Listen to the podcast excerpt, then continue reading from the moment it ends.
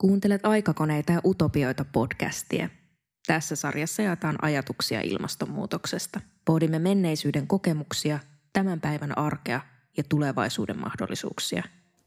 Tässä jaksossa kuullaan tutkija Riku Hämäläistä, joka kertoo meille Akseli Kallen Kallelan 1920-luvulla hankkimista intiaaniesineistä. Jaksossa kuullaan esimerkiksi Pueblo-intiaanien tarina aurinkokenkien syntymästä. Aurinkokenkinä tunnettujen lumikenkien lisäksi Jaksossa puhutaan katsinanukeista, joilla opetettiin lapsille hengistä, mutta joista tuli myös suosittuja matkamuistoja.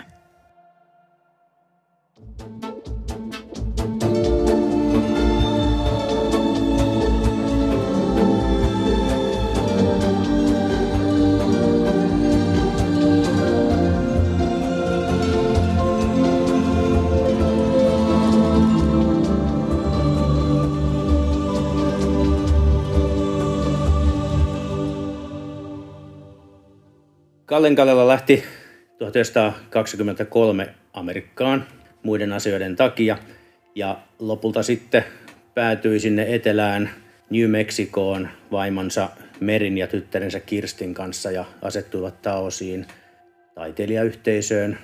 Sillä alueella intianit ja intianikulttuuri oli hyvin vahvasti koko ajan läsnä.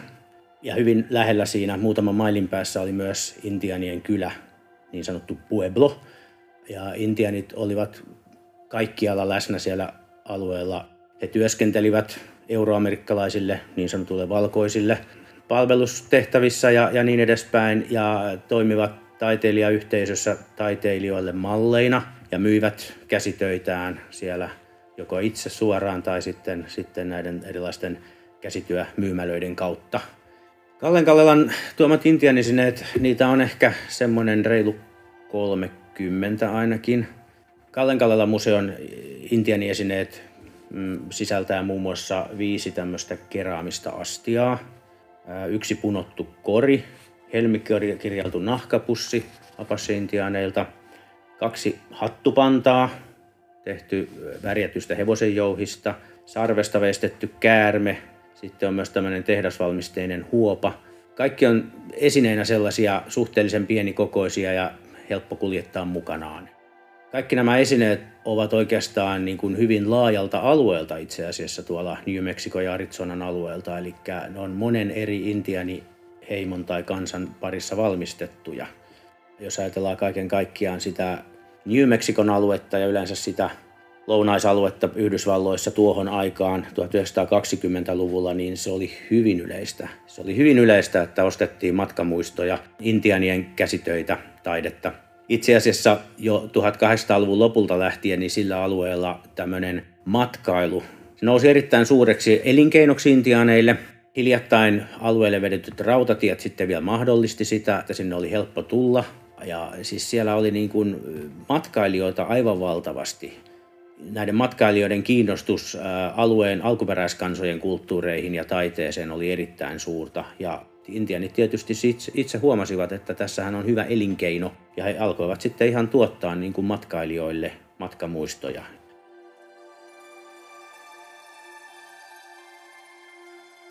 Näyttelyssä oleva niin sanottu Kachina-nukke on tämmöinen puusta veistetty, noin 30 senttimetriä korkea, antropomorfinen eli tämmöinen ihmishahmoinen nukke. No nämä katsenat ovat näiden niin sanottujen Pueblo-intiaanien, eli tuon alueen semmoisissa pysyvissä kylissä asuvien intiaanien perinteisiin kuuluvia tämmöisiä henkiolentoja. Ja ne katsina henget kuuluu kaikkien näiden Pueblo-kansojen perinteisiin. Jokaisella kansalla on tietysti omanlaisensa perinne. Jokaisella kansalla on myös oma nimityksensä näille Katsina-hengille, mutta tämä, joka on tullut niin kuin kaikkien Pueblo-kansojen näitä henkiä kuvaavaksi nimitykseksi tämä Kachina, niin se tulee hopi-intianien sanasta Kachina, joka tarkoittaa tämmöistä, tämmöistä niin kuin uskonnollisiin perinteisiin liittyvää tämmöistä henkiolentoa. Eli ne katsinat oikeasti ovat tämmöisiä hyvin tärkeitä henkiä näiden kansojen, intianikansojen parissa. Oikeastaan nämä katsina henget, niin ne edustaa intianien näkemyksessä oikeastaan kaikkea mahdollista elävää ympäristöä, kaikkea mikä vaan on niin kuin ihmisten ympäristössä. Myös esiisiä. Pueblo-intianien käsityksen mukaan näitä katsina henkiä asuu tietyissä maaston kohdissa, tietyissä luonnon ympäristöissä.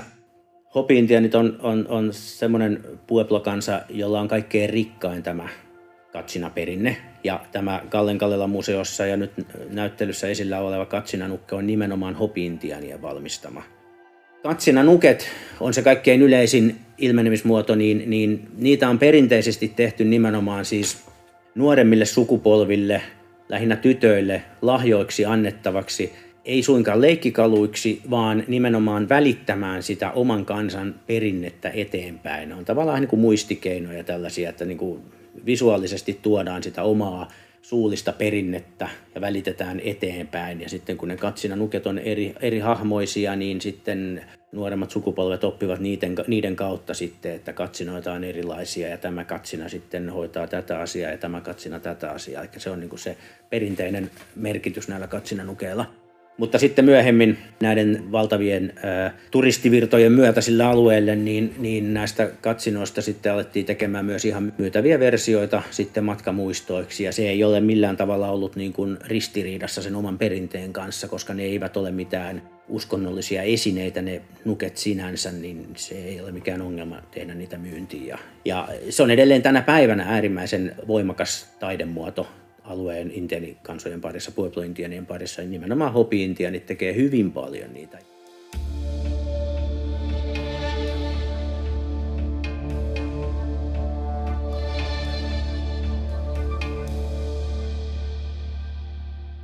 No nämä Gallen Gallelan taosista tuomat lumikengät ovat aivan tyypilliset sen alueen lumikengät. Ne on loppujen lopuksi aika yksinkertaiset rakenteeltaan, ne on noin 30 senttiä halkasijaltaan, ne on tehty tämmöisestä pyöreästä puunvesasta. Puunvesa on kuorittu ja käännetty tämmöiseen ympyrän muotoon ja sitten sidottu kehä niin, niin tämmöisellä raakanahkahihnalla. Ja sitten tietysti tämmöiset nahkahihnat, millä ne voidaan sitoa niin kuin jalkaan kiinni. Itse asiassa nämä muistuttavat hyvin, hyvin läheisesti, niin Suomessa on aikoinaan käytetty suokenkiä, niin, niin ne ovat käytännössä ihan samanlaiset kuin suomalaiset suokengät. Eli tämä on hyvin mielenkiintoinen näiden lumikenkien kulkeutuminen Gallengallelan kokoelmiin, koska tästä on säilynyt erittäin hyvää tietoa. Itse asiassa Meri Gallengallela kirjoittaa kirjeessään siitä, kuinka paikallinen intiani Cherry, eli Charlie Mirabel, saapui heidän luokseen ja toi heille nämä lumikengät. Tämä Cherry ensiksikin sanoi, että Gallengalle ei saa koskaan kertoa kenen, tai siis, siis siellä Taosissa ei saa kertoa kenellekään, että hän on tuonut ne kengät heille. Ja sitten hän sanoi, että hän ei voi nyt vielä kertoa niiden tarinaa, niiden lumikenkien tarinaa, mutta hän tulee illalla kuuden aikaa kertomaan sen. Koska nyt, silloin kun hän oli toinen, lumikengät oli sen verran varhainen päivä vielä, että aurinko oli niin kuin taivaalla näkyvissä, niin hän sanoi, että, että hän ei voi kertoa nyt, koska aurinko kuulee. Ja sitten taas kovin paljon myöhemmin yöllä hän ei voi kertoa sitten, koska kuu kuulee sen tarinan. Ja sitten koska kuu on auringon sukulainen, niin se kuu sitten kuitenkin kertoo sen sille auringolle. Ja tämä tarina, minkä, minkä Jerry sitten Gallengalleloille kertoo näistä aurinkokengistä, on erittäin mielenkiintoinen. Ja se on oikeastaan hyvin jopa poikkeuksellinen siinä mielessä, että minun tiedossa ei ole muita vastaavanlaisia ää, tallennettuja kertomuksia lumikenkien ää, alkuperäistä Pueblo-intianien parista. Eli, eli siinä mielessä niin kuin ihan näin, näin niin kuin tota kulttuurin tutkimuksellisestikin hyvin mielenkiintoinen ja ainutlaatuinen tämä, tämä Meri Gallenkallelan talteenpanema kertomus. No, Cherry kertoi, että, että joskus aikoinaan aikojen alussa niin aurinko tuli ensimmäistä kertaa vuorten takaa katsomaan niitä intiaaneja, jotka oli sinne asettunut, eli Taosin, Taosin Pueblo-intiaaneja. Ja äh, kun intianit näkivät tämän auringon, he katsoivat, että tuossahan on hyvä muoto lumikengille, tuo pyöreä muoto, mikä auringossa on. Ja sitten he tekivät siitä pyöreät lumikengät, ottivat sen muodon auringolta ja sen takia niitä kutsutaan aurinkokengiksi. He tavallaan varastivat tämän pyöreän muodon auringolta ja sen takia sitä ei voinut kertoa silloin, kun aurinko on ylhäällä. Muuten se aurinko kuulee, että jaha, että he ovat varastaneet tämän häneltä. Kiitos, että kuuntelit. Lue, koe ja katso lisää aikakoneita ja utopioita.fi.